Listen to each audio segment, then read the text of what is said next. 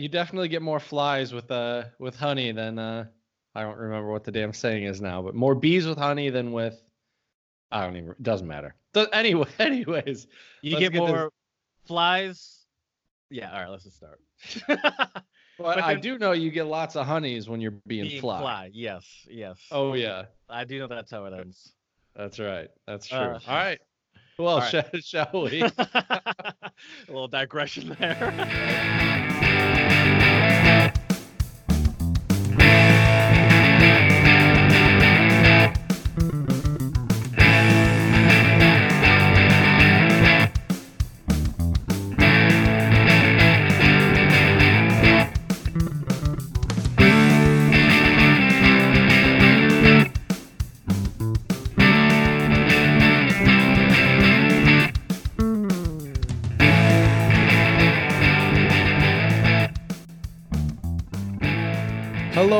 Welcome to the Untranslatable Podcast.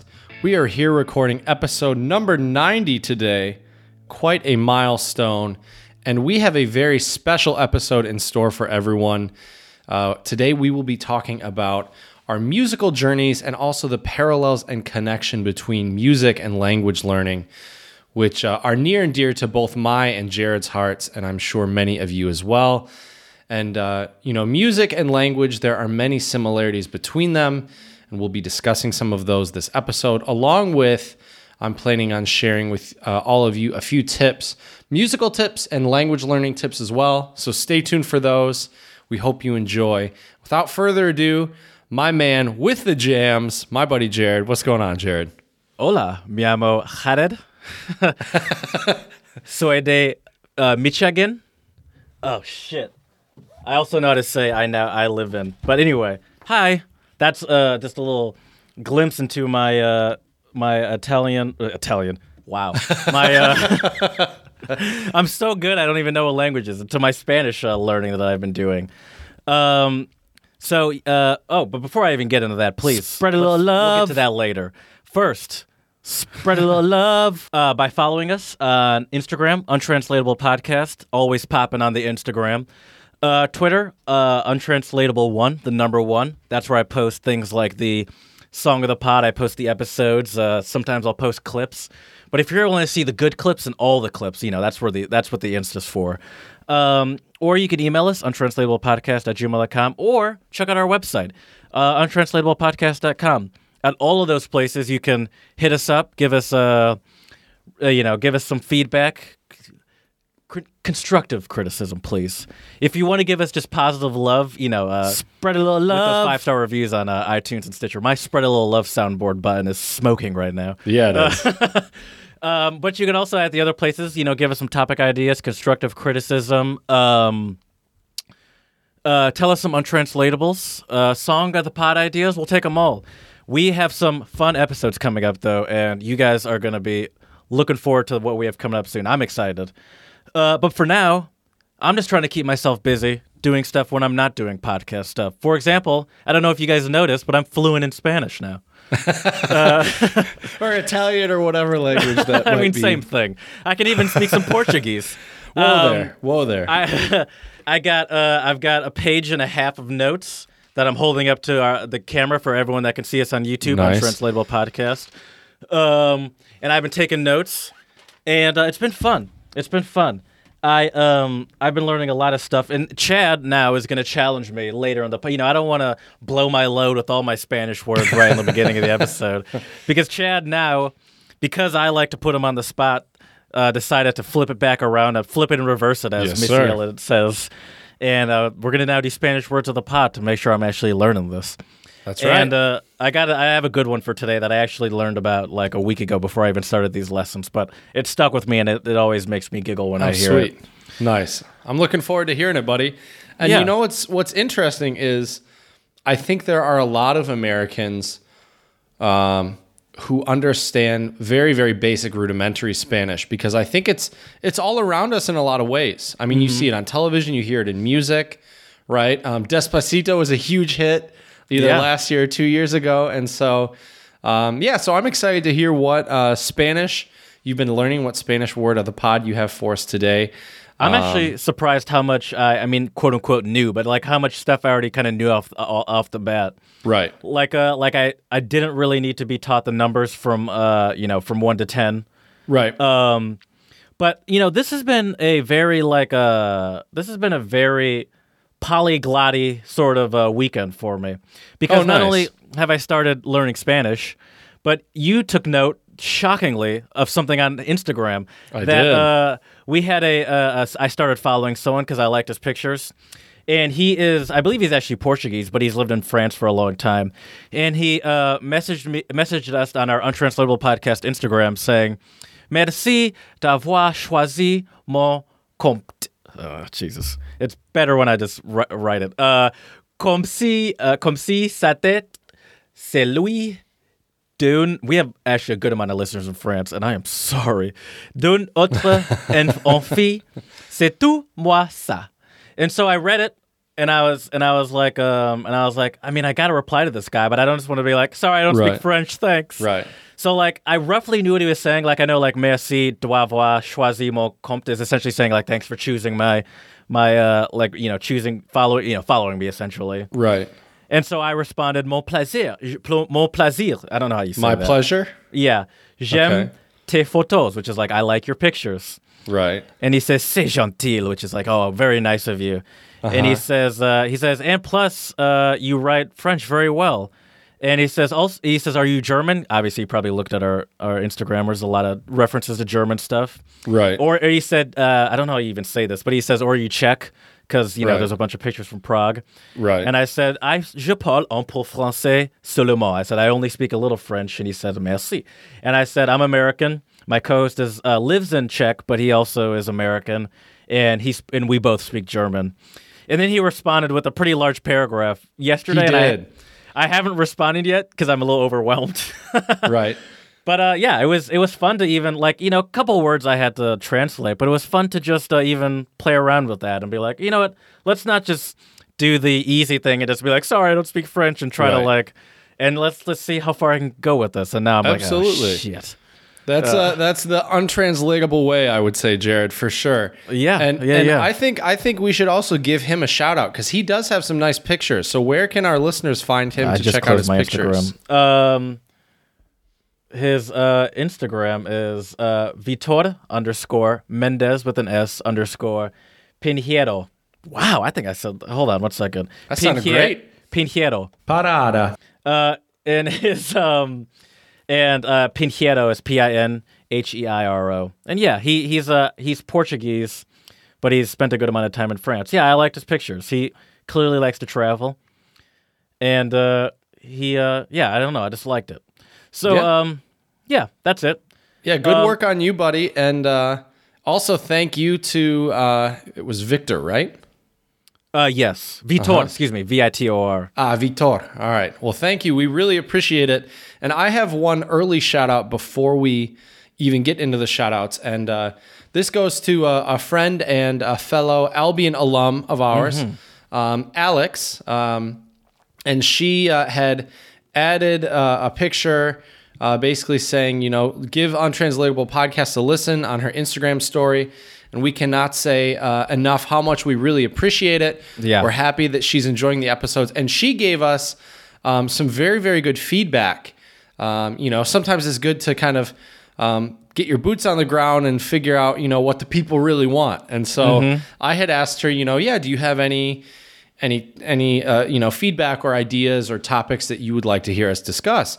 And she mentioned what uh, Jared teased earlier in the very top of the show, which is uh, we are going to be bringing you guys some um, shorter episodes and some tour guide series with more specific um, tips and places to visit in many, many different places, since such a large part of our podcast obviously is language, but also travel.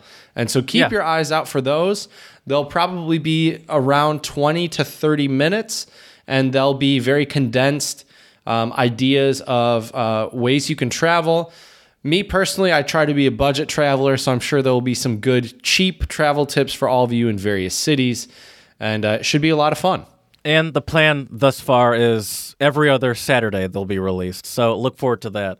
And we kind of had this conversation uh, at the beginning of the Untranslatable podcast because we did one episode similar to this, maybe our third or fourth episode, uh, about uh, visiting Italy because you were considering that. But uh, I think the format is better for a shorter episode, and we've also talked about how not everyone likes our hour and a half to two hour episodes. Right. So uh, we're trying to we're trying to be a friend of the people. Um, so yeah, thank you, Alex. You know what made me very uncomfortable though with her? Uh, she had a very nice story, very lovely, and it seemed like she was in the bath. That didn't make me uncomfortable. What made me uncomfortable? I did not mean that in a weird way. Also. I just meant that's not what made me uncomfortable. What made me uncomfortable was the placement of what looked like her iPad. Did you notice that? I It didn't like, look that that closely at on the side of the bathtub, and I was so like nervous that it was either gonna fall in. I was like, "Do you not splash at all when you're in a bathtub? How is it just perched there? So how are you so confident with it sitting there? I would Right. be freaking out." Um, by the she way, I'm invested in a really good iPad stand, or she did not hear the song "Splish Splash." I'm taking a bath when she was growing up, so she Oh, doesn't probably not. splash. Who knows? uh, dude. When I was a kid, when I was I believe around five years old, uh, I definitely didn't hear that song when I was five. I was um. Uh, like essentially sort of dancing in the bathtub, standing up, and I slipped Uh-oh. Ooh. and I hit my face on the edge of the bathtub so Oh, bad that my mouth started bleeding, and my mom had to rush me to the dentist. oh God, smooth. I, by the way, I was not done with my language-filled weekend. I did one more Oh, let's language hear it. Let's hear it. And that is go to a concert. You see what I did there? yeah, I do see what you did That's there. that's the uh, the universal language. So, um, my uh, girlfriend, she used to go to Temple, and um, she still has friends there. And one of them, his name is Gianni, and I I, I really want to be friends with it. Oh, I've talked to you about him. Remember Yeah. when I talked to you about that party? He Yeah, was the I that I, went to a long time ago. He was the one that uh, was talking about jamming and stuff. He's. I wish I could play the song too, but I can't obviously. But he's also um, his major is like um, audio engineering and audio production. Oh, So he's, sweet. Okay. He's a very talented. He actually. I, I'll play you the song after when the mics are off because he mixed the song himself, and I mean it sounds as professional as any song would. That's awesome. And so he's a um, he's part of this little group at his school called um, um, Coffee Table Series. It's like a they put on like um, they put on uh, uh, concert series, and on their Instagram is more coffee than talk. If you want to look them up on Instagram, and they used to put like they used to be sort of like a rogue show. So they used to like just find sort of common areas on around their school. And like a couple times they get in trouble by security for not actually renting out areas and putting on Right. concerts in, in these little areas, and like security would be like, "You can't be here." But um, they got uh, noticed by one of the per, uh, one of the uh, staff that works at for the Temple radio station, and so they gave him like this dedicated space in the Temple radio station building to put on these concerts. I should have taken a picture of the space, but I didn't. But it's like this really cool. Um, Sort of recording studio room that's you know got a, enough space for if you're really jamming people jamming people in there. Fifty people, probably about twenty five people were at this one Nice. and there was a band called Rubber, and um, they put on this concert of about maybe seven or eight, maybe nine songs. Oh, and uh, I was blown away by it. Uh, it was a lot of fun, and uh, it was it was very um, as you mentioned before we started talking. Um, before we started not talking, obviously we were talking before we started recording. It was very like um, tiny desk concert style. And there was uh, it was it was really cool, and it was cool to see like the um, the production of it because you know I'm kind of an audio nerd, and I was um he doesn't know that I I don't think he knows that I do a podcast, but like I was asking him questions about his setup, and he's like, "You're trying to get into audio recording?" And I was like, "No, no, no, no, I was just uh, just curious." You I- should, I also- should have you should have told him yes, man. What's the downside of saying yes? also, we have been having this conversation about how we need to stop being ashamed of our own podcast. I mean, I've actually been spreading the word quite a bit now. That's true. You did mention that. I need to get on that too because I could have just easily been like, I don't know if I'm interested in recording music, but you know, I have a podcast where I do some you know basic audio stuff, and I'm always looking for ways to improve the audio quality. Right. Uh, I don't know why I didn't say that. Although I'm going to see him on Wednesday, so maybe I'll bring it up then. There you go. You should also try to jam with him, man. I'm telling you. yeah. See, see, when when Jared and I first um, did our our jam tracks, also check out our Instagram if you want to give it a listen. Mm-hmm. Um, um, you know, not to put you on blast, buddy, but you were definitely a little uncomfortable and a little nervous about it, which is normal. You know, Yeah. Um, especially if you haven't really jammed before, and especially you know if we're putting it out there to our listeners, you know, it's it's a bit of a nerve wracking experience, right? For sure, for sure. because it's you know when you as a musician you're you're really you're kind of vulnerable right like it's like it's really power of the people when it comes to music like either people like it or they don't and people Uh-huh. can be can be brutal about it but um, I think you one you have a good ear, which I think has helped you as a language learner and obviously as a musician. And two, I have always loved your taste in music. And Oh, you know, some people have good taste, some people don't. But I think I think when you have that that ear and that that kind of you you know what sounds good, what maybe doesn't quite sound good to you, I think it really helps you as a musician and I think also in a lot of ways there are some parallels to being a language learner. You know, Yeah, you, for sure. you're- develop your ear and then you realize, "Oh, that that didn't sound quite so right. Maybe I need to try to say it in a different way or something like that." But uh, the last thing I'd like to add before we move on to our shout outs is I also had a bit of a polyglot weekend. So I was practicing my Czech a little bit with some people I met. So that was interesting.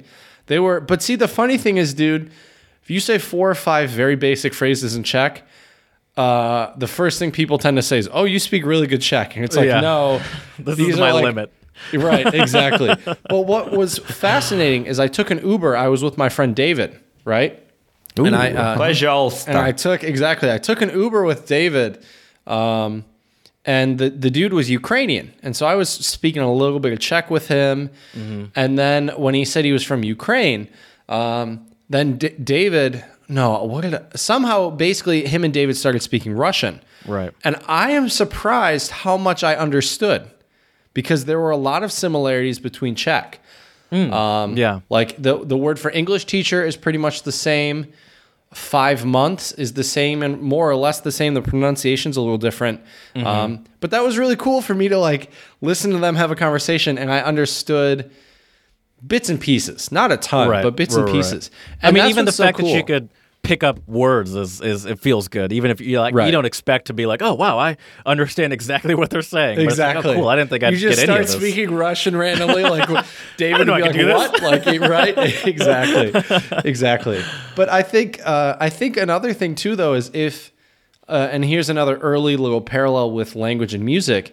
If you start listening to music in a foreign language, you'll pick up on, especially cognates, usually fairly quickly, Mm-hmm. and it's a good way to kind of reinforce and expand your vocabulary when you're listening to music in a foreign language, which we will have for all of you later for our song of the pod, and we're excited to share that with you as well. Mm-hmm, but Jared, I, I don't know about you, but I'm ready to. Spread a little love. Yeah, me too. Me too. You better believe it. Well, Jared, would you like me to start, or do you have some uh, shout Uh, you for us? start and then do them all. Okay, okay, okay, fair enough. All right, Dude, by the way, before you start though, it's been a depressing freaking weekend on the social medias. Usually, since you're usually uh, coming with the great um, shout outs, I like to just like uh, patrol the social medias and see if anything pops up there. It's just been it's just been depressing, bro. From politics to more shootings to uh, a rough rough rough go on, on on Twitter these days. Right. Yeah, it's it's it yeah. That's why we try to do this segment is Yeah. put some positivity back out in the universe because we definitely need Spread it. a little love. So my first one goes out to um uh man, I hate I hate this I hate this headline. Um so let me let me let me try to reword this headline real quick. Read the headline first, then reword okay. it. Or The headline reword it, then is- read it. One of the two. The headline is this is from the sciencetimes.com and the headline is African teen builds windmills from junk and supplies his village with electricity.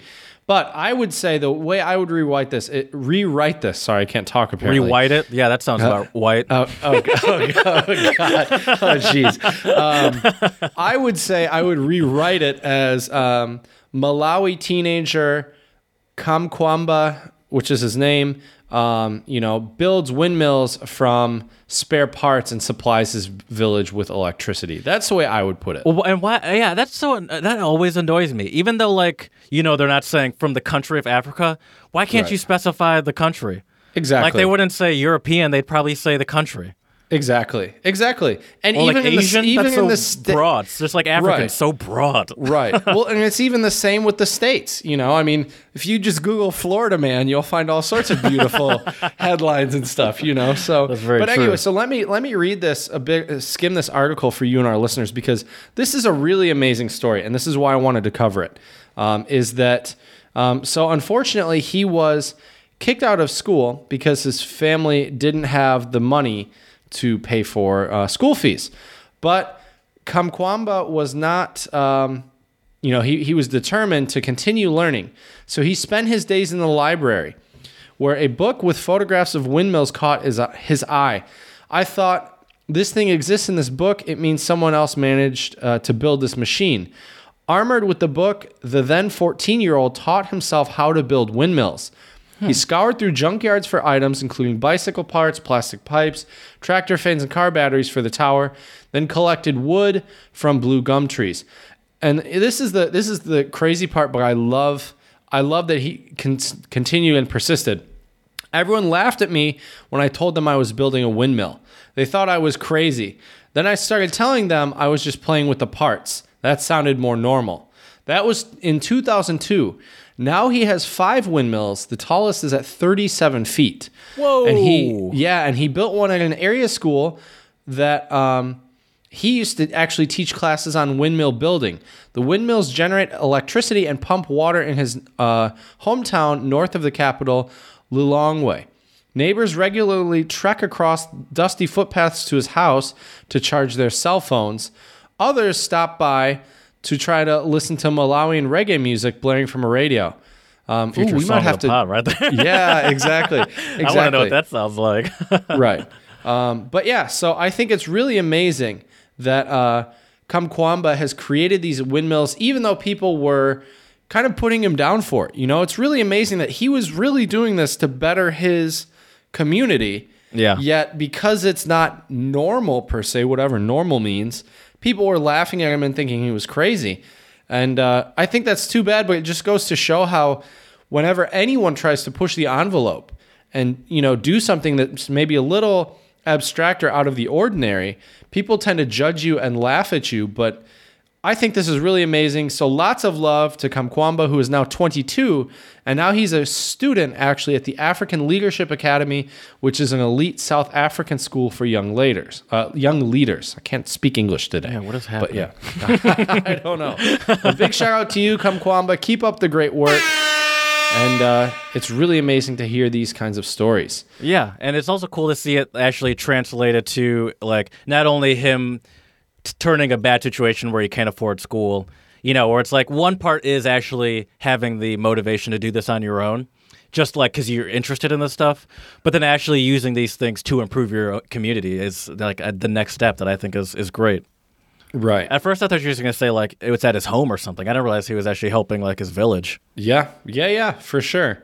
So yeah, so that's really amazing, and I think, I think people need to take these kind of stories to heart and realize that don't be afraid to push the envelope. Don't be afraid to take risks, and also use your local libraries. You know, Yeah. I mean, we sometimes we don't realize how privileged we are when you live in a country where you have the internet. You know, so easily that's so easily accessible. But you know, if you don't have those options, well, you're probably not listening to this podcast. But you know, take advantage of your of your resources, whether it's on the internet or at libraries. I remember when I was a little kid, uh, my dad would take me to the library all the time. He would always nerd out on art books, and I would get stuff, you know, sports or music or whatever. Um, so take And- advantage of those resources. nowadays there there's you know even through the internet there's access to a lot of libraries because there are plenty of apps for your where you can uh, rent audiobooks for free through your local library and so Right. like theoretically people don't even really have to be buying audiobooks like they are because uh, libraries are now trying to obviously um, sort of uh, uh, uh, develop for the modern era Right. Right, which is also great. Well, my next shout out goes out to, um, well, it's kind of random, uh, but Washington University School of Medicine researchers, because they are now leading an international team in a long term effort to eradicate uh, tropical diseases. Um, and so one of them is called elephantitis.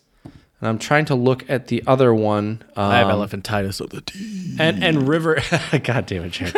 and and uh, river blindness uh, as well so these are both parasitic diseases that basically sound like it's straight out of a horror movie right um, so insects will bite humans and transmit the tiny parasitic uh, ner- uh, worms which will cause very de- debilitating illnesses and so the washington university of uh, medicine these researchers have uh, received 24.7 million in grant funding from so this is another kind of mini shout out within a shout out from the from the Bill and Melinda Gates Foundation. Oh, nice, nice. Yeah. So this is Spread really amazing love. and hopefully they'll be able to really make some serious changes and come up with some um, solutions to these diseases and eradicate them. That would be absolutely amazing.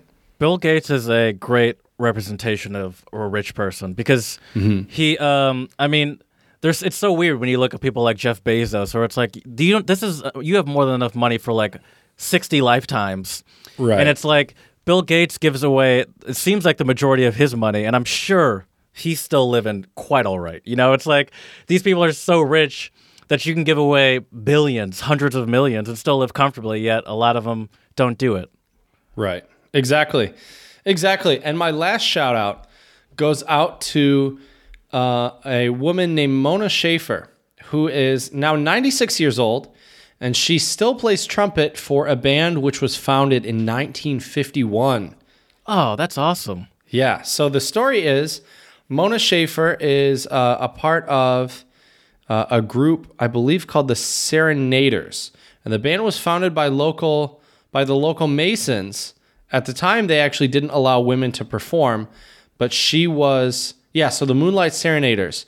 Um, and so the, the group now has been uh, you know playing for 68 years and uh, there's 20 members in the band and the ages obviously are very wide range but what's really amazing about mona schaefer is she has played more gigs in more bands than most of her bandmates combined and she's still going strong Man, that's great.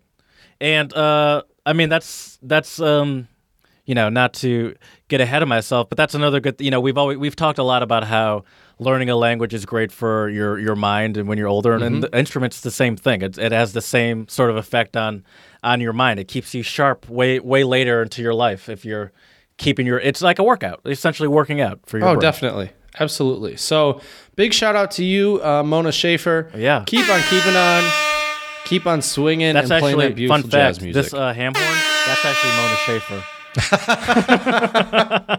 Oh, that's great. oh, that's too funny. Uh.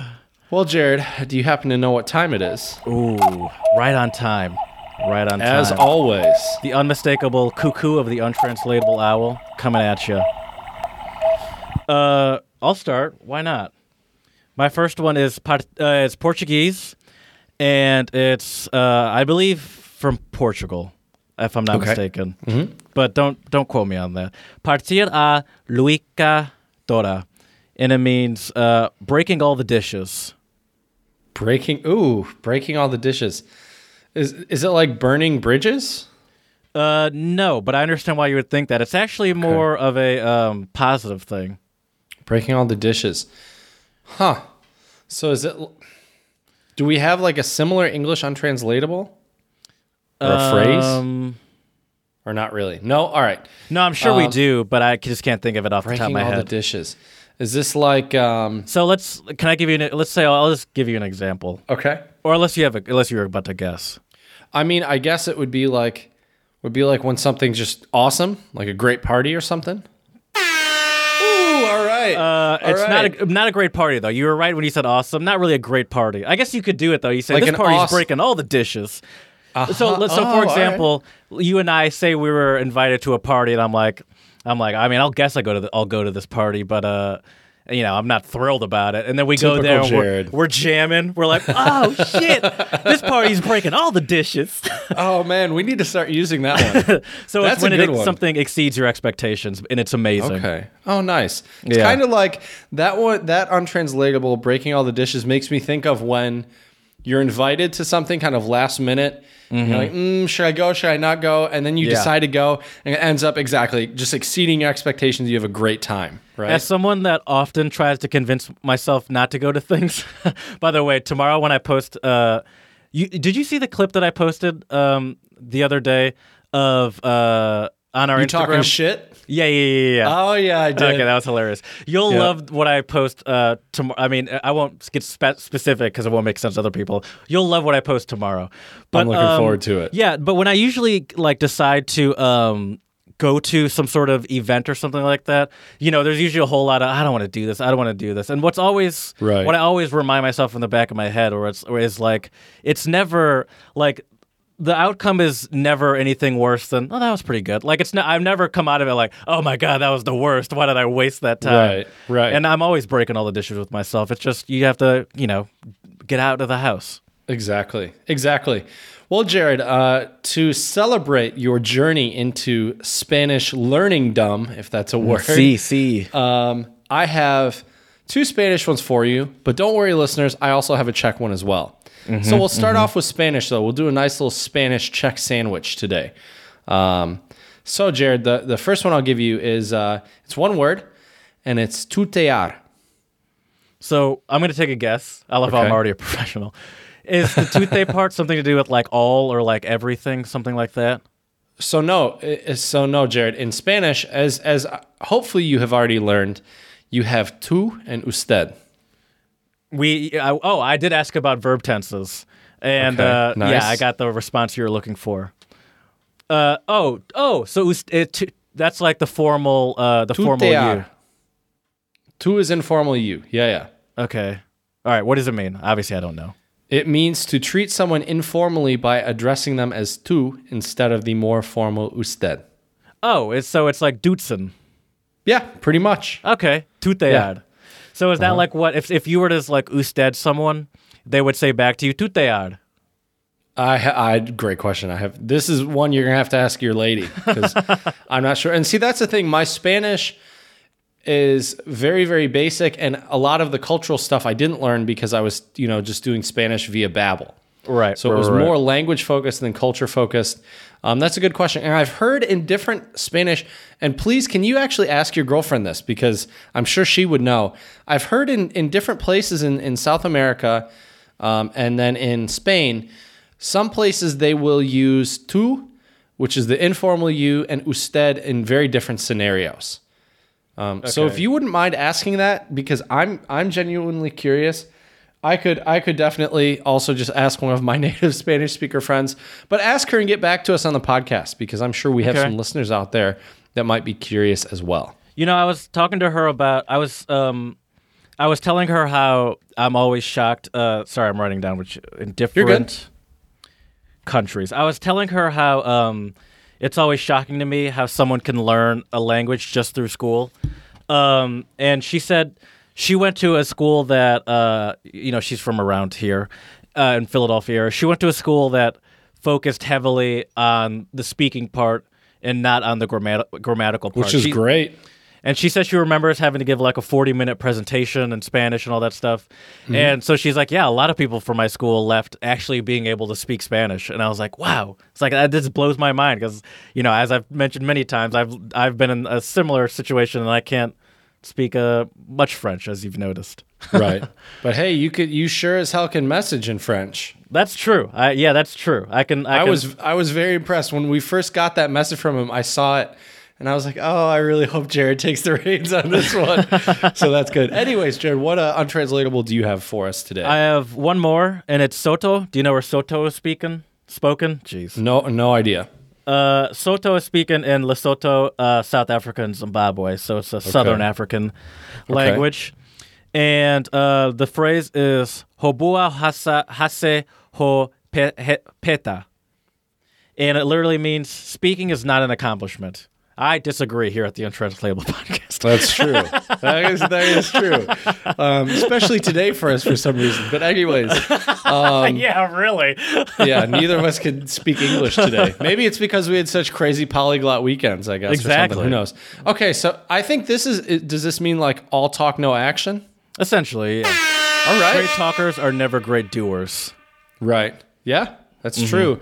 There's a beautiful uh, Kendrick Kendrick Lamar line that says, um, "I don't talk about it, be about it," mm-hmm. which Yeah. is how it should be for sure. Yeah. Um, good. Okay, so I'll, I'll give you. Oh yeah, I said we were going to do a sandwich, so let me give you the check one first. oh yeah. So, and this is a cool, this is a cool one. I like this one.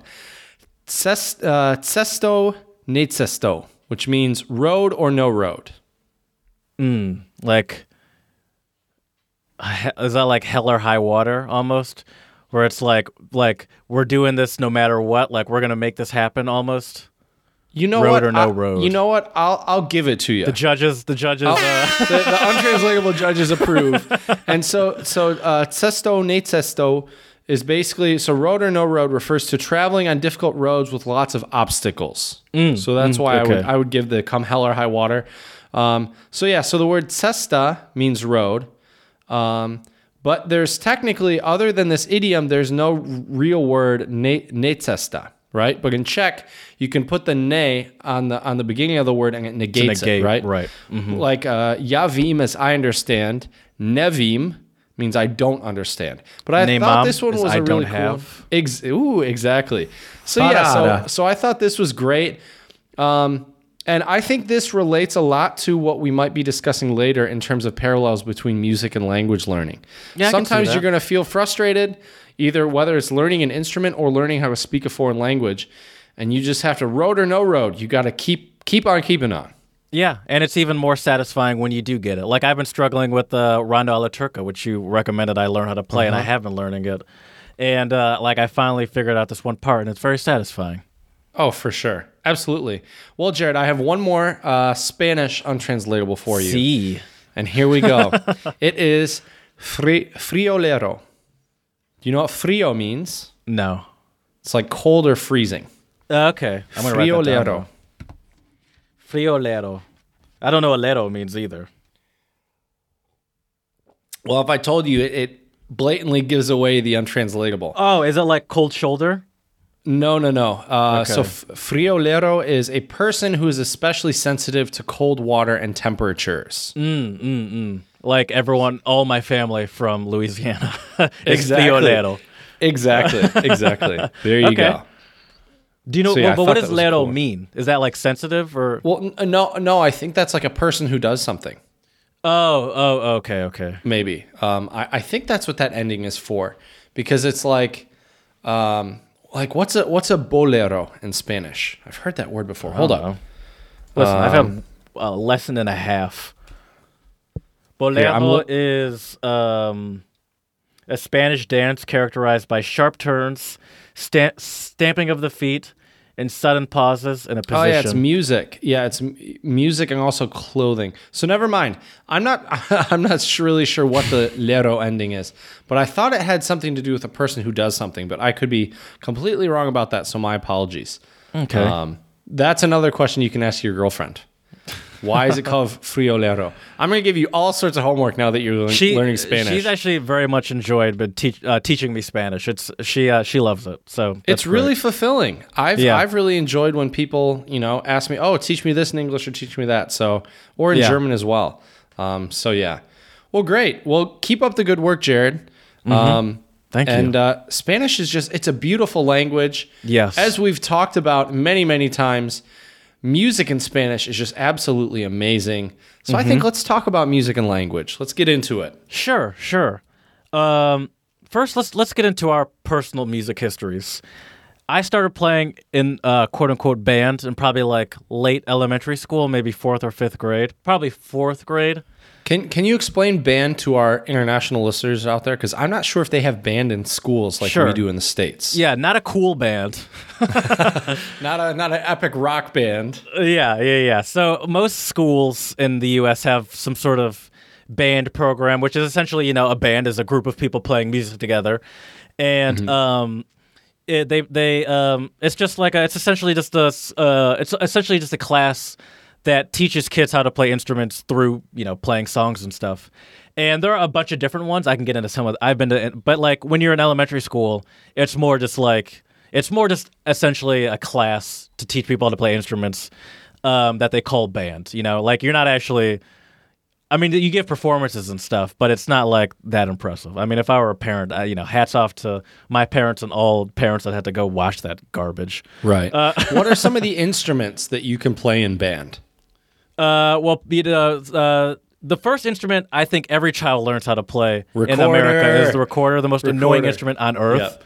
Yep. Um, uh, but you know, the popular band instruments are saxophone, clarinet, flute, percussion, um, trumpet. Not Which really. you played. I did play that. Uh, not really trombone. That's. I mean, there is obviously trombone's a big part of most bands, but I'm Right. talking about like elementary school. Trombone It's might be big, a little isn't it? too big and a little too complex, maybe. Right. Working because you're both working with the embouchure, which is your mouth, and then also the. And your I think it's a little too much for like a fourth or fifth grader. Right. Um, what are some other big ones? Um, As you get older, flute- tuba. yeah, tuba. Yeah, you start to work in more of the brass instruments and bigger instruments as you Mm-hmm. get older. But I think the ones I listed clarinet, saxophone, trumpet, uh, flute, percussion those are sort of the big starters for a lot of people. Oh, definitely. For sure. Um, maybe even not even saxophone. I'd just throw a clarinet. Usually, people, saxophone players tend to start with clarinet. Mm-hmm. Um, so I started with percussion. And you know, obviously, everyone in fourth or fifth grade would want to choose that. Uh, it's Right. you're just banging a bunch of stuff. It's fun. Right. But then like I quickly so then I went I went to a different school for middle school and they asked, you know, what instruments do you play? I said I play percussion. I played in our percussion band. And so like they had me do like a quick little quote unquote uh, audition thing and they're like, "Yeah, you're going to play something Right. else." And uh and so Oh, me man. being me, I thought, "Oh, I'll choose the trumpet. It's only 3 buttons. That seems easy." Right. If And I- only you knew.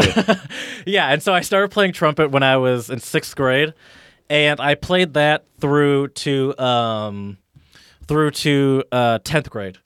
Um, it and um, that you know it was that was kind of it, much like my French lessons. I wish I was more dedicated to it, and I wish I I cared more about it because it was definitely more like I didn't really practice.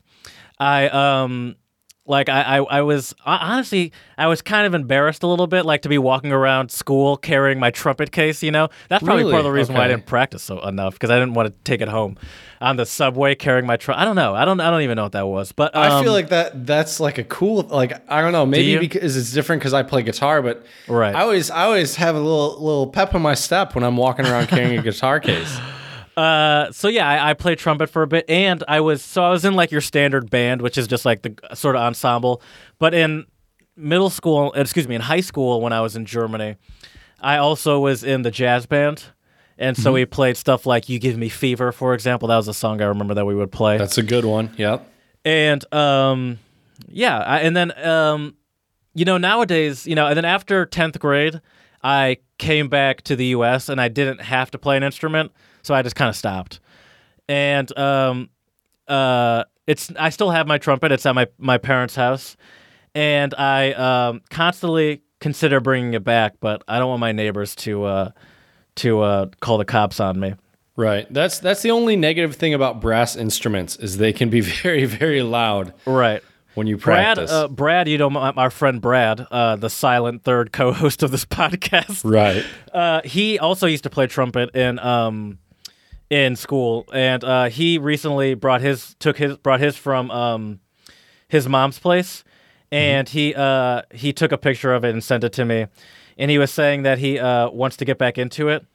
And uh, and I told him I was like, you should take a like you should find a teacher and you know start taking lessons.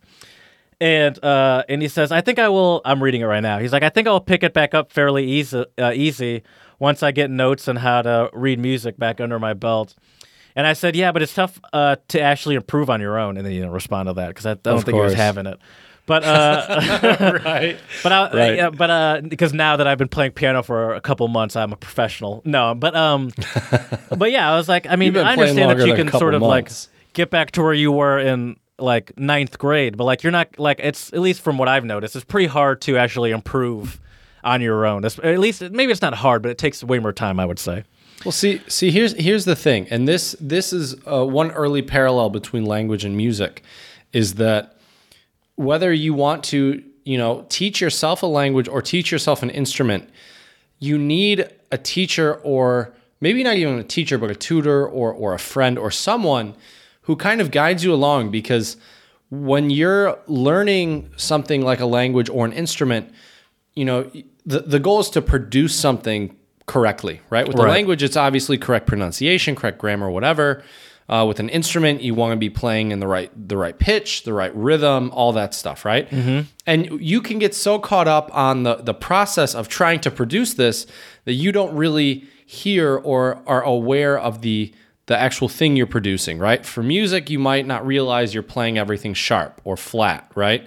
Or you're you're you're rushing something, right? Um, with a language, you might not realize that you know, oh, I totally didn't conjugate that verb right there, or Right. you know, that's actually pronounced this way, not that way. You know, I had many German students who would pronounce the ei and ies opposite. You know, so so like like Wien, which is German for Vienna, and then Wein, which is German for wine. And so you know, I would write Wien on the chalkboard, and they'd say, "Oh, blah blah blah blah blah, Wein," and I would always have to be like, "No, like it's Wien." And so yeah, if you don't have a teacher or a friend or someone to assist you, um, it's gonna take a lot longer to pick up on those things. Yes, and um, my piano teacher often tells me this. Um, is that it's also you know you, you you know a lot of that is like the technique that it, it's it's not that you can't learn the technique on your own, but I mean you can learn it much quicker if someone just tells you what it is. Exactly. And my piano teacher always tells me that it takes much longer to unlearn a mistake than it does to learn something correctly the 1st time. And so once like once you start uh, learning a mistake, excuse me, once you start learning a mistake, and uh, like that's how you play something. Like for example, sometimes in songs, if I learn a song, you know, you'll I'll look at it once or twice and think I, I know how it goes, and then realize that I've been playing Right. the wrong note or the wrong Yeah. melody for the whole, wrong, whole time, and that takes forever. And then like it's just you've learned it like that so many times that it's muscle memory. So you know, it, it it's pretty quick if you're learning a song, at least for me, to not even have to look at the music. Not that it's memorized, but not to just have to stare note by note but Right. Then you're just playing off a memory and so you're you're not telling your hands what to do or your mouth what to do it's just doing it and then Right. now you're now you have to actively remind yourself not to do that instead of just doing it the right way and so um, Exactly. you know uh, so you know after all that after i stopped playing uh, trumpet i kind of just stopped with you know music learning for uh, until i started playing piano which i started maybe three years ago at this point. And, you know, I'd always either, I'd always kind of admired piano and I always thought it would be cool to learn. And uh, when I moved here to Philadelphia, uh, I, I just, I, you know, when I first got here, not that much has changed, I had a lot of free time. And um, I was like, you know, I'd be, you know, sitting down watching TV or something, and I'd be like, I could be doing something way more productive with my free time Sure. than just sitting here. And literally that day when I was just thinking about that, I was like, I'll just buy a keyboard. And so I, you know, I went on Amazon, bought a Yama- uh, Yamaha, Yamaha key. Maybe if you're British, uh, British, a Yamaha. Uh, I bought a, a Yamaha keyboard, and uh, I just started, uh, you know, started, you know, sort of looking up how to, you know, self-taught lessons online and stuff.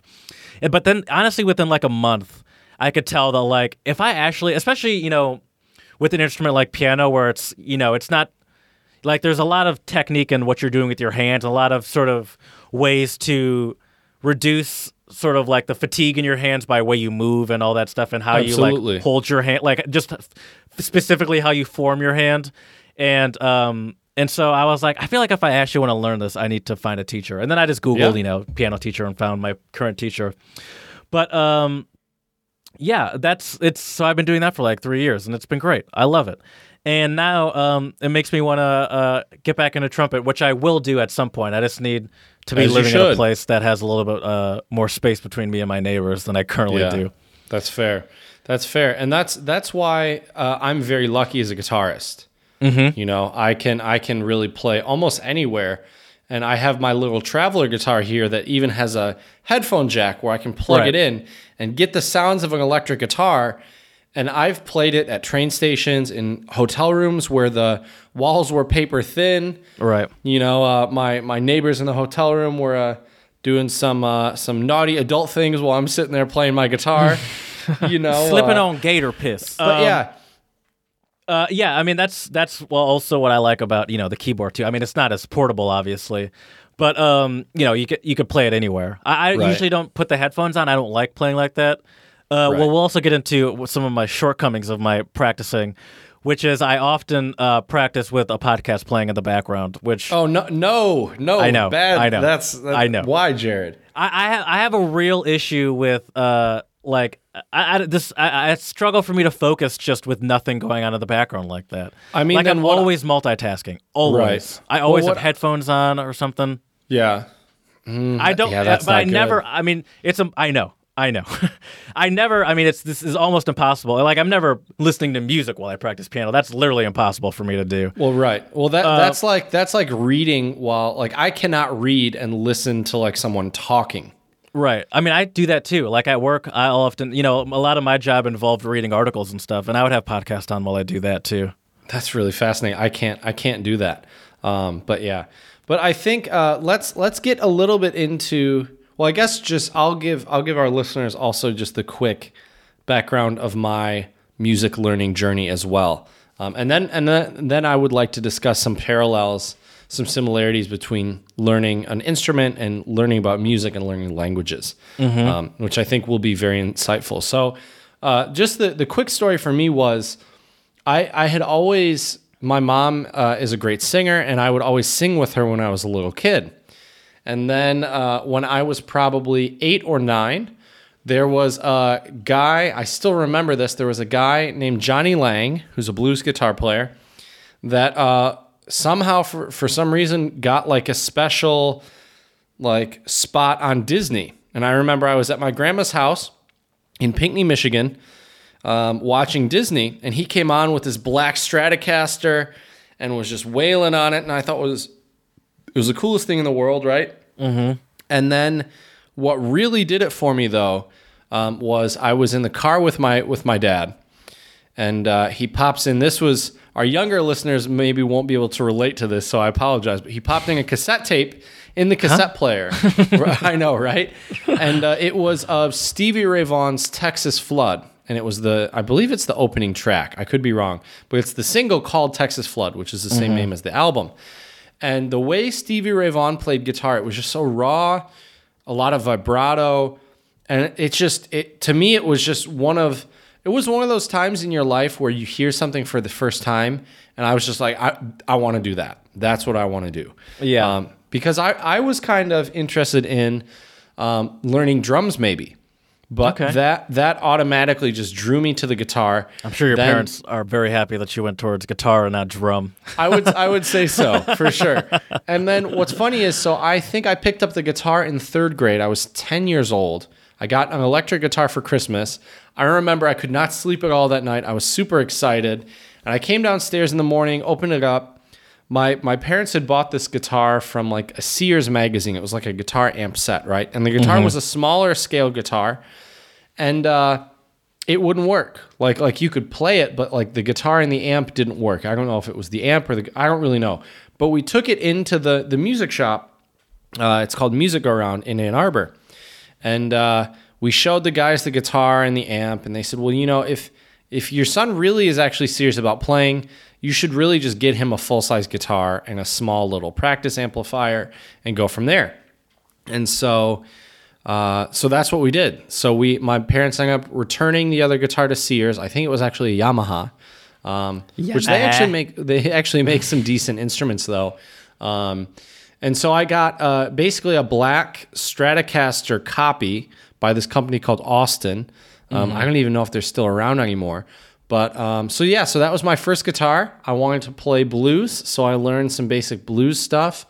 Um, I actually had a kind of similar experience with the piano. Is my first Yamaha was a 76 key non-weighted keyboard. So weighted means oh, like Oh, you got to get the weighted man. right. Weighted means if it's non-weighted, that means like you can't do dynamics. It's just either Right. note or no note. You can't do like quiet or louder. Right. And my piano teacher said the same thing. She's like, if you actually want to learn piano and use a keyboard, you have to have full 88 keys. Yep, and, And, weighted. you have to have weighted so you can actually do dynamics.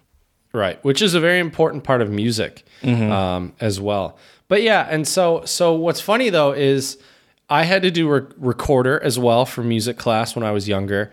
Yeah. Oh, yeah, I did that too. And then the the year after I had got my first electric guitar, um, our school. It was really cool. I still remember the the school day where they brought in all the students, uh, all the fourth grade students, into the auditorium, and uh, they said, "All right, if you want to play band, you go here. If you want to play an orchestra, you go here." Um, I was way more interested in strings and orchestra, so I went the orchestra route, and uh, um, Oh shoot, I'm trying to remember. It doesn't matter. I was trying to remember the teacher's name, but he, Mr. Deloria, Mr. Deloria, uh, comes out with a violin and he's playing some really beautiful classical music. And then he grabs a different violin and he says, uh, he play, plays like some fiddle music, like some country music on a violin, right? And he asks everybody. He says, you know what? So guys, what's the difference between a violin and a fiddle? And do you know the difference, Jared? Uh, fiddles are played by hillbillies. Yeah. That's basically Oh, the really? difference. I mean, they're both they're both totally actually vi- they're both. I, I know you were, but the fu- but the funny thing is that a fiddle is just a violin. Just the styles of music are different. How it's played is, is what makes exactly. the difference. Yeah. Because I think I even raised my hand. and I was like, I don't. There's different strings. Like you know, I was in fourth grade. I had no idea. Um, and so, anyways, I picked the cello.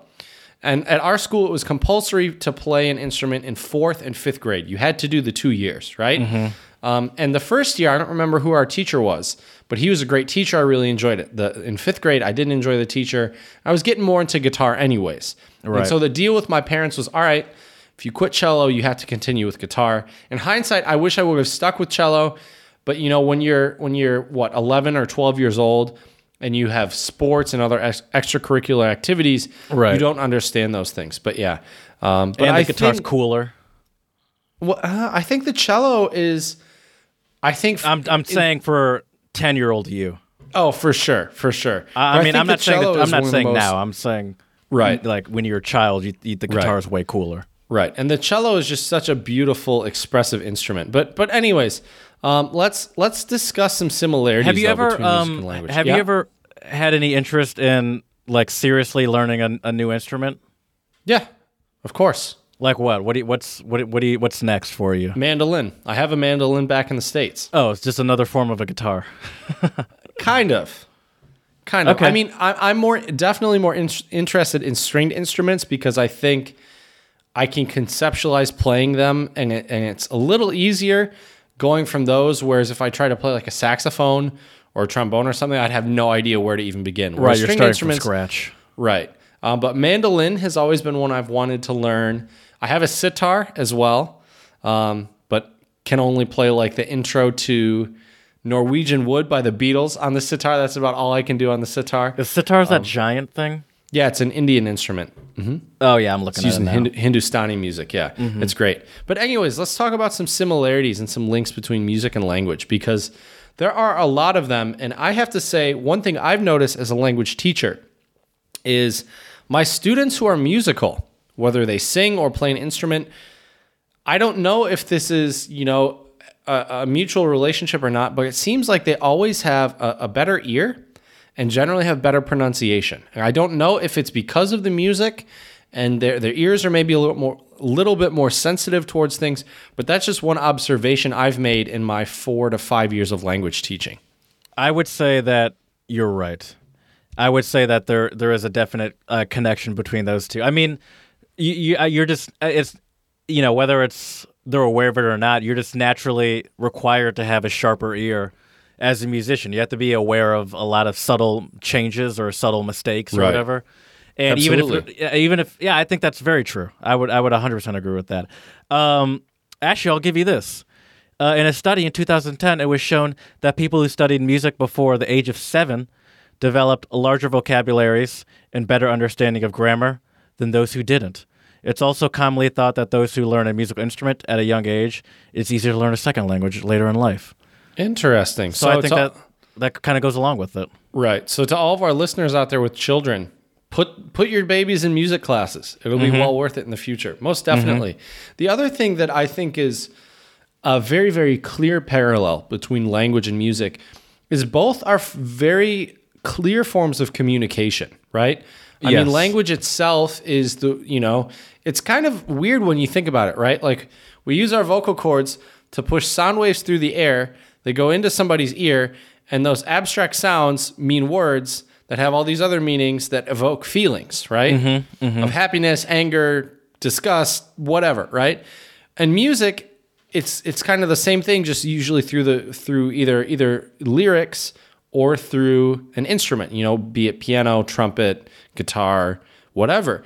And I think it's really amazing that both you can kind of use both of these uh, forms, you know, language and music, um, for communication and also for social bonding. You know, I think Yeah. people bond over language and bond over music. Yeah, uh, I wrote down music is a universal language, and I mean I think we're the a great example of that is you know as good an example as that as any is that like you don't need to.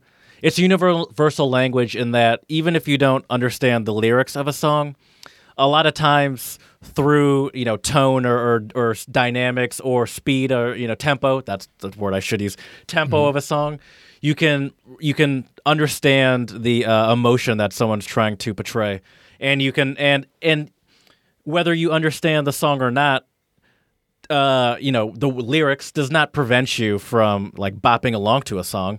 Like we Right. listen to a bunch of songs that we have no idea what they're saying, but we will bop along to it and be like, "Oh, this is great! Oh, this is like, it's such a happy song," or "Wow, this is a real depressing Right, song," right. even though you have no idea what they're saying. Right.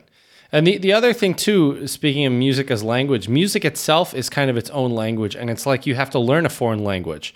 Yeah. Even even just being able to talk about music. I remember when I was taking guitar lessons, when I first began my guitar lessons, I was taught by a guy who himself was self-taught, um, and and was a very intelligent man, and definitely knew a lot of musical terms. But you know, um, you have to really have a much deeper understanding of music to communicate with other musicians, right? Like I Yeah. couldn't I couldn't jam with you and say, yeah, I'm playing the note on the fifth fret on the fifth string, and then Yeah. I'm moving to the sixth fret on the third. You know, that makes no sense to use a pianist, right? Right. So I'd have to say, you know. Here I'm playing a D note. Here I'm playing a G note. Mm-hmm. You know, D major, G major. You know, you have to learn all these very specific terms and it's a language within itself and then being able to read music you know i learned how to read music well it's kind of strange. So i learned how to read treble clef with cello when i was in fourth and fifth grade then i stopped right? And then when i started studying music in undergrad i had to learn how to read music for guitar. And the difficulty with reading music for guitar is that um, you have so many different positions where you can play something. So you have to really know where the notes are and kind of have an idea of where where this is supposed to be played on the instrument. Yeah. Yeah, I mean, when I um yeah, well two things. One is that I fully agree with you about the the music being a language thing. I mean, like the notes are essentially the alphabet and then everything around the notes telling you how to play the notes is sort of the grammar of how to pronounce Exactly. the notes that you're playing.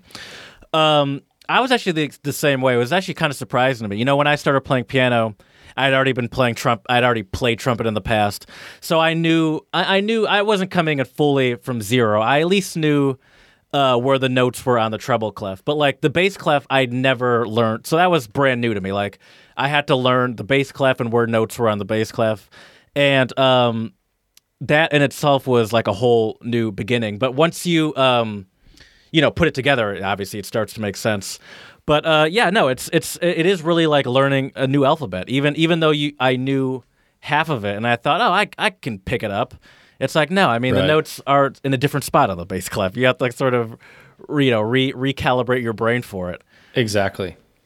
Exactly. And I think another uh, another connection with music and language is that um, like you mentioned, uh, these are both great ways to kind of keep your brain fit. You know, um, there's there's actually been quite a few studies that uh, have delved into the links between learning music or a second language. And what's interesting is a lot of these studies have shown that it lowers the risk of dementia in old age.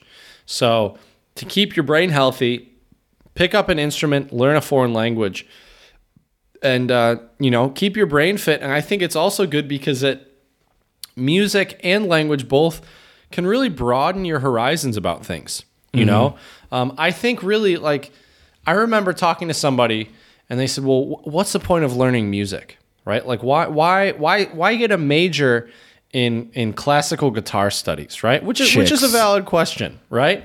um, but the thing is, like, the one thing that I learned while studying music is you really learn to appreciate the beauty in the world. You know, whether it's through classical music or jazz or rock or doesn't really matter the genre, but I think that we need these humanity studies, um, especially for children, because it just it gives you, I think, a deeper appreciation of the world and things around you and culture.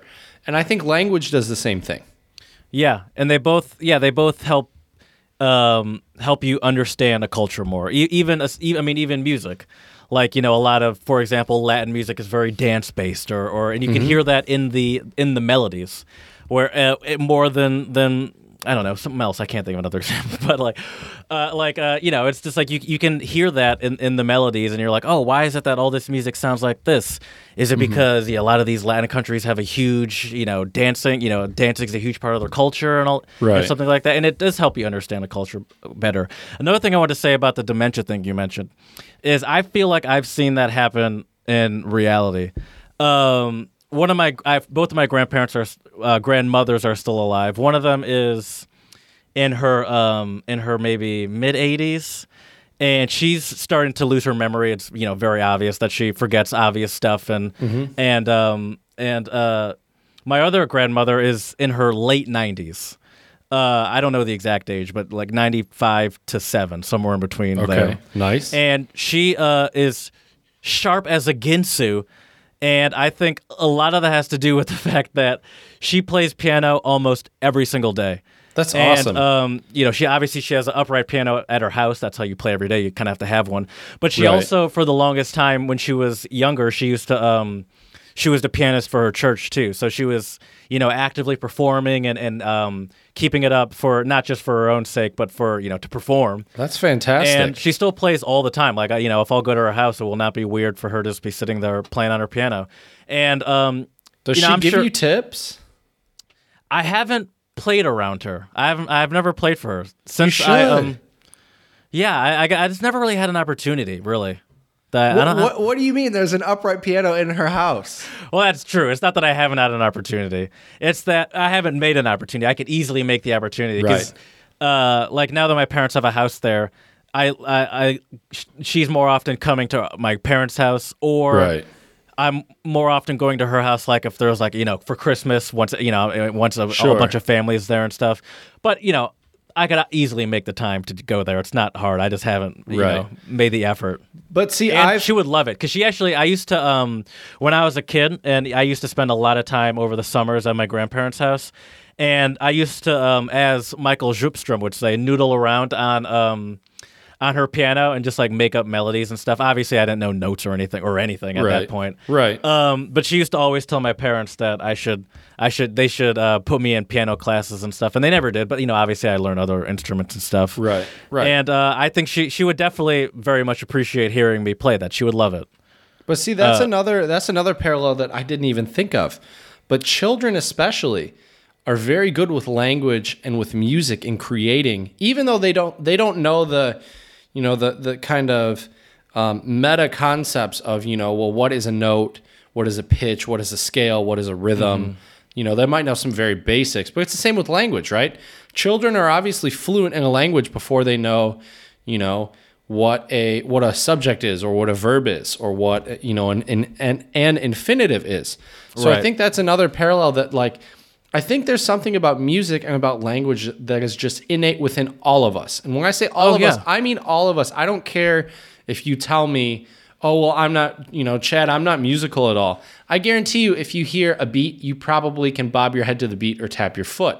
Now it doesn't Right. mean that you're going to be an amazing dancer or if you were to pick up an instrument you could automatically play everything rhythmic, rhythmically perfect. But i think those are just two very innate human traits with language yeah. and with music Well, yeah, like when I was noodling around on my uh, grandma's piano when I was younger, obviously I didn't properly know how to stay within the right chords and chord progressions and all that stuff. But I did get the concept of like how to make a melody. And not even, you know, not even that it was question and answer or not Right. even that it had a form to it, but that in my like there was that natural sense of like just like it it, it was less than making proper you know like a proper form to a music but it was more than just walking up to the uh to the piano and doing like I wasn't just slamming my hand. Right. I wasn't just slamming my hand onto the keyboard uh onto, you know to to make music. I was actually you know, in my mi- mind, attempting some sort of melody and some sort of like, a, uh, w- yeah, it was more than just slamming my hands and less than actually making proper music. So there was some Right. Innate understanding into, and I obviously I'd heard music all the time uh, as a at that age too. So you get you get it, and it's like even if you can't make it, you get like what they're doing, and you understand like even if you don't realize you do. I think you know a lot of people do. Right. And you know what's crazy though is my one of my guitar teachers in undergrad, he told me that music is such an innate human trait that like if if you're performing a classical guitar piece and you may hit the wrong notes, like babies in the audience might even start to cry. Like like they you know, and I know that's kind of sounds like an extreme example, but I think it's kind of true. Like we we hear things and we kind of have an idea of when it's whatever quote unquote right or wrong is. Right. Um, I think we can tell. Now, what's also fascinating about language and about music, and another similarity, is that on a very, very basic level, music and language are both compositional.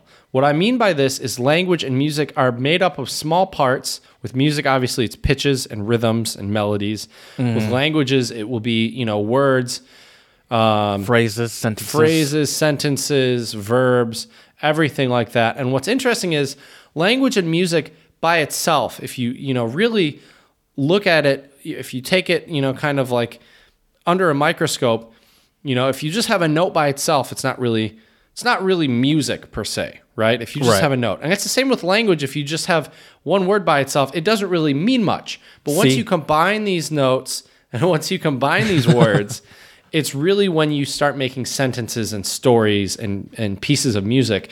And, sure. uh, so yeah, so so you know, you could look at music um, at its most basic level, consisting of you know individual notes, just like we have, you know, uh, language at its most basic level would just be words.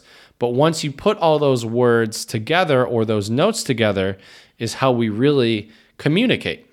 Yeah, and in much like you know when you're building a sentence with a language, you know a phrase, uh, a phrase eh, or multiple phrases builds a sentence, which is almost the exact same terminology you'd use for music. You know, like phrases build the song, and uh, they you know they say this phrase, which is a section of of, of music, and uh, or sections they use like A B, which is like a paragraph. And it, yeah, it's, it's really, you know, it's like writing an essay or something like that. Absolutely. One thing I love about both learning a language and uh, learning an instrument is constantly setting goals for myself. Like Oh, I have all must. these, I have all these short-term goals for my uh, music, my piano playing. You know, like learn this song, learn this, uh, you know, learn how to, you know, learn these scales so I can do different chord progressions. Right. Um, but then also I have sort of more uh, what's the word I'm looking for? Nebulous goals, sort of more Mm-hmm. Lofty for goals? the yeah, loftier goals Yeah. for the far future. Like I, I spend or I've spent a good amount of time at like local uh, you know, local bars that have live music at them. That seems like so much fun. I would love to do that. And um and you know, every time I go there, uh Every time I go to places like that, I, there's always a part in the back of my head that's like, "You could do this. Give it like You a blah, blah, blah more could. years." Oh, I'm sure I could, but um, and I, I like I like to like for example, um, you know, when I went to uh, this this uh, coffee desk concert or whatever, the, whatever they call it, it was a singer, a uh, bass slash guitar. He did both depending on the song. There was a keyboardist, and then there was a drummer. And you know, I spent I was looking at all of them. It was not hard to look at all of them, but obviously I spent a good amount of time looking at the keyboardist because that's what I would like to do someday. And I was like, oh, I could do that. It's so cool watching him. And you know, especially me that um, much like you know one of the biggest fears people have uh even you know they always say you know more people fear uh giving a life you know giving a speech than they do you know than they fear giving uh you know fear excuse me than they fear dying for example Right. and i don't really fear giving a speech like that you know it makes me nervous like the next person but i really do fear performing and that's and, like I hate performing. You know, I I uh, sweat profusely even just playing our jam track a couple episodes ago. By the way, I listened to Jam Track three the other day. I don't know how you like that one more than Jam Track four. It's a mess to me. Well, no, bit, bits and pieces. Okay, okay, because it just sounds like so much more of a mess to me. and I made a couple mistakes in there, timing and note wise, that I didn't make in the later one. You, you did, um, but I wasn't gonna. I wasn't gonna, you know, just roast you based on those mistakes. But uh, yeah, no, I, I it, it, it's I like the goal of of even just trying to get over that fear of performing. Like Right. um, even when like my sister was here, or like when people are here and I like play just with one person or standing behind me, I get way more uncomfortable and way Sure. mo- and I wake, w- make way more mistakes than it's just me in my room by myself Right. playing. And I but I, I, I like thinking that um, uh, that's a fear that I can easily overcome, and I, You can. it is. You definitely can. And I think people also have that same fear when they learn a foreign language. When I Oh, first sure. came here, I had practiced my very basic phrases, and there were some times where I, I would really, really hesitate to say them. And I completely understand what you mean regarding performing, Jared. Like, for for me, I I don't really get afraid to perform anymore. But for me, I'm just kind of like, well, I used to practice so much, and I don't have the time to mm-hmm. practice like that. I know where I was at when I was probably at my best. I would say it was probably between my freshman year of college and my senior year of college was when it was it was honestly to the point where I could hum something or hear something and basically play it. Now I mm-hmm. couldn't maybe if it was like a complicated chord progression I couldn't do that. But if it was like a melody I could figure it out fairly quickly. I can still kind of do that. But for example, last week I took my guitar into class on Thursday and we sang We Are the Champions as a class. Well, I learned that how to play that song the day before, right? And and old old me, you know, my senior year of college, I probably could have learned that the day before and not made any mistakes. Whereas when I was playing it for the students, uh, I made some mistakes. But the other problem was too, I wasn't just playing it; I was also facilitating it, making sure they were singing the words. Yeah, you're So- teaching. you're not just. You can't just perform and sort of zone out. right? Exactly. You still have to be. Your multiple parts of your brain are going off at once. It's like me listening to a podcast while I. right. Well, and the other thing is too, like it's a it's a whole different. I feel in a lot of ways very limited when I perform by myself because one, I'm not one of those guitar players that is a great finger style guitarist where I can basically make my guitar sound like an orchestra. Right. Mm-hmm. I can play. I can finger pick. And I can do things like this, but I don't feel comfortable to, you know, a really great finger style guitar player will have the bass line, the melody, and the harmonies all within their their right and left hand and doing this basically you know they're playing at least you know 3 to 6 strings at a time whereas when you're strumming chords to accompany a song is it to me as a guitar player I can play more than that so I get kind of bored with it. But I'm not at the level anymore where I could just bust out this crazy solo fingerstyle guitar that has the bass line and the melody and everything. But it does it's good for your brain and it also uh, there's been a lot of studies that show that playing music and playing uh, playing playing music and learning and speaking languages activate similar parts of the brain and there have been some cases of people who've had a really severe stroke and they can't talk but one of the things they do in therapy is they sing and oh, some yeah. people have no problem singing, but they still can't speak. And what's also interesting too, I saw this video of this um, older gentleman, probably in his 90s, and his son brought him a guitar. And there were these two other old guys playing saxophone and trumpet, I believe. And he was busting out all these jazz standards from that he used to play back in the day. And who knows the last time that that guy played or practiced guitar? And it Right. just goes back to show you it activates a different part of your brain. And I know at least when I'm really playing and I'm not thinking about what I'm doing, um, it's kind of like a weird subconscious thing, like when you speak in like language at a native level. Yeah, for sure, for sure. It's um, it's uh really exciting for me to think that I'm going to be playing like piano uh, for the rest of my life. Uh, Oh, I for mean, I- sure. obviously, I could easily if I wanted to, and I, I think I will. And uh, that that's very exciting for me. I, I like I like the thought of that. Oh, definitely. You know what else is exciting, Jared? Mm, I do, I do. Uh, uh, one of our favorite things, songs that are also sang in Spanish. For sure. I was going to say songs in more than one language, but yes. absolutely. Oh, that too. Yeah, yeah, yeah, yeah. Absolutely. So uh, let's move on to our song of the pod, which is by uh, an artist named Prince Royce. And Jared admitted to me, which I already knew this about Jared, but he admitted he's not a fan of covers. No. Um, I, I, I'm kind of the same unless it's a good version, and I think this version of "Stand by Me" is really interesting. Actually, that concert I went to the other day, they did a couple covers, and it was Okay. great because one of them was um, what's that Lynyrd Skynyrd? I'm a cowboy, uh, Dead or Alive. Okay. um, and their covers were were so good that like um, you didn't even recognize what it was until like he got to the at least for Dead or Alive until he got to the chorus, and uh, like they completely changed this you know the tempo. They sort of changed up the melody a bit and Right. he slowed it down a lot, and he sort of uh, and I, I did really enjoy his covers. And because they, you know, they were all sort of surprising. Where it's like he was for the Dead or Alive song. He's like, I know everyone will know this. Feel free to sing along. And it was like silence until he got to the uh until The he got to the chorus. chorus, and then everyone was like, ah. um, yeah.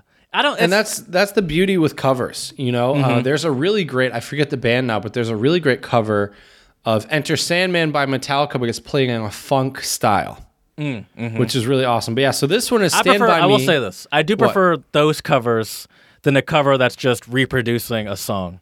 right well yeah it's like why you're not going to you're most likely not going to play it better than the original so yeah why Right. why bother i Like agree it's fun to learn, but it's weird to perform just the Right. exact same. Exactly. Unless you're in a cover band, which is a whole different thing. But anyways, let's talk more about this uh, "Stand by Me" cover. So Yeah. um, you know, we have um, kind of more of a Latin vibe to it with the instrumentation in the background. Um, I love the way that Prince Royce code switches between English and Spanish, Yep.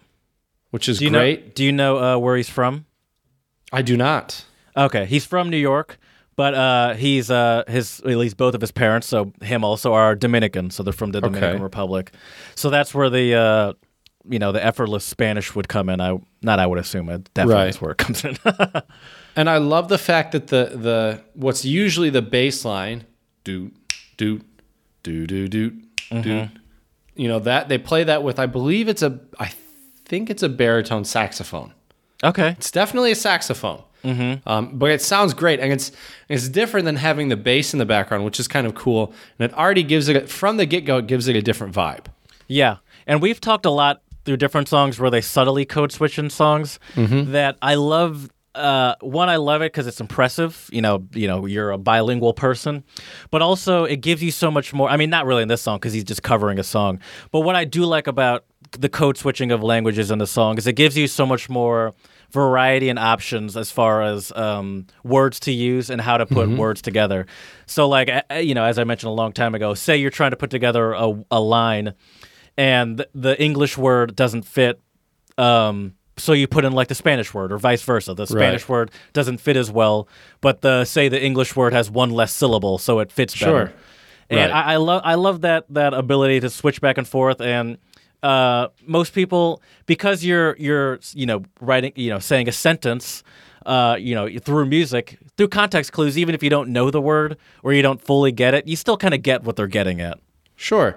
Well, especially if it's a cover, you know, like he he he says even in the first the first couple lines of the song, when the night has come and the land is dark, y la luna es la luz. Oh, I didn't catch the last part. My Spanish isn't that great. But but yeah, so he's switching in between English and Spanish, and it uh-huh. sounds great. And I, oh man, just I don't know what it is about Spanish, but to me, when it's sung, I think it is one of the most beautiful languages. Um, Yes. to listen to. I mean, it's just fantastic. And Well, I think um, because as a language, you know, not even just as a speaking language, a big part of it is making it sound nice, you know, and, and, and connecting Right. words so they flow properly. So, you know, even before you add in the singing, they're already talking in a way that it, it's going to flow almost like a song already. right. Uh, yeah, so Exactly. it's just it's just it's very it fits very very nicely with uh and yeah, so this is who originally sings "Stand by Me." Oh, jeez. Um, that's a I'll- great. I'll I, pull it sh- up. I, I, sh- I should know this. I'm not sure. Ben E. King, huh? Is that who it is? Okay, could could be, could be. Mm, but yeah, I mean, it's a song that's been around for forever. Right. and Right. everyone I'm sure has heard that song before. Yeah, I think Oh, Ben E. most King is definitely. the original. Yeah, that sounds about right. But yeah, it's a fantastic song. 1962. Stand by Me. The cover is by Prince Royce. Check it out, especially if you enjoy music en español in Spanish. Mm-hmm. It is absolutely fantastic. Um, So you can find that on our Twitter page, Untranslatable One, or on our YouTube channel, Untranslatable Podcast. Check it out. We hope you can pick up some new Spanish words. And, you know, that is one of our many goals and missions here as a podcast is to expose all of our listeners out there to new words in foreign languages. We try to be very unbiased. I have to really give Jared a lot of credit because he always has some very diverse, untranslatable phrases out there. Um, so it's absolutely fantastic. And check Yeah, out our try not to- songs. oh, sorry, I didn't mean to cut you off. You're, You're good. great. Check out our songs of the pod to get some extra exposure to different languages and also different cultures as well. It's absolutely fantastic. Yeah, I try my hardest not to just focus on the same languages that always come to my come to mind, and and I, I actively do like Google, you know, Asian languages or African languages, and try to find uh, Right. different ones. Absolutely. Que mas, que mas. That's Spanish what, for else? what else. What more? Oh, yeah, nice. yeah, yeah, yeah. Uh, so I, you know, you chose the um, song of the pod today, and I thought it was a very fitting choice because uh, we're now doing Spanish word of the pod, as I alluded to at the beginning of the episode. Uh, I've started learning some Spanish, and I, yeah, I've got a lot of phrases. And before I even started learning, I um, someone showed me a video. Of, it was actually my girlfriend. She showed me a video of this guy uh, who is Dominican from New York that was telling some funny story. He's a comedian. He was telling some funny story about how one of his friends got into some issue and that his grandma or aunt or something was um, was uh, was helping you know was helping him and and, and uh, he went to his grandma and he's like abuela, which is Spanish for grandma. Yep. Uh, he's like uh, blah blah blah needs your help. And uh, she's like, "Okay, get my chancletas." Right. Her And- slippers. Oh yeah, and that was the Uh-huh. that's the word of the pod is chancletas. I love that word. When I heard it, I was like, "What is that?" And she's like, "That means slippers." I was like, "Oh, that's a great word." I found out actually, chancletas is not. I mean, it is a word for slippers, but the word for slippers, like the the at least the base word is chancla. Mm-hmm, And uh, chancletas is essentially saying like my little slippers. Little how slippers. in German you'd add chen to the end of words to say Or like little line. something. Exactly. Yeah, or line.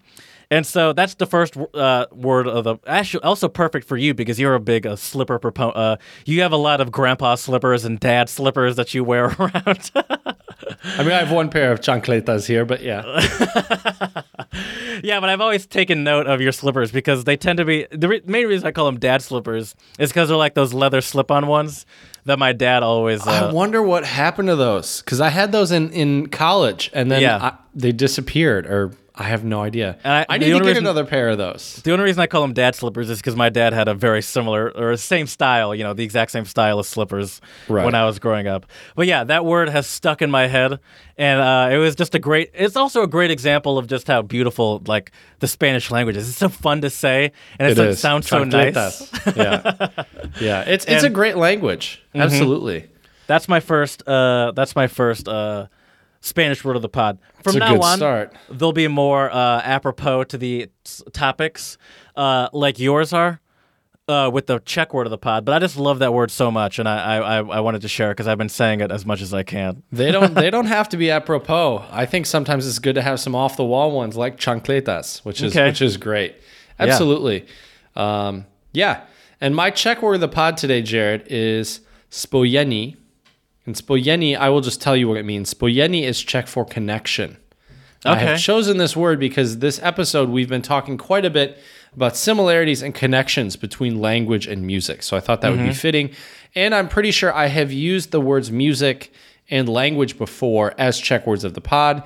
The word for Yeah. language in Czech is jazyk, which is interesting because that's also the Czech word for tongue. Ah, And then the word for music is hudba. hudba. Hudba. Okay, and food is jídlo.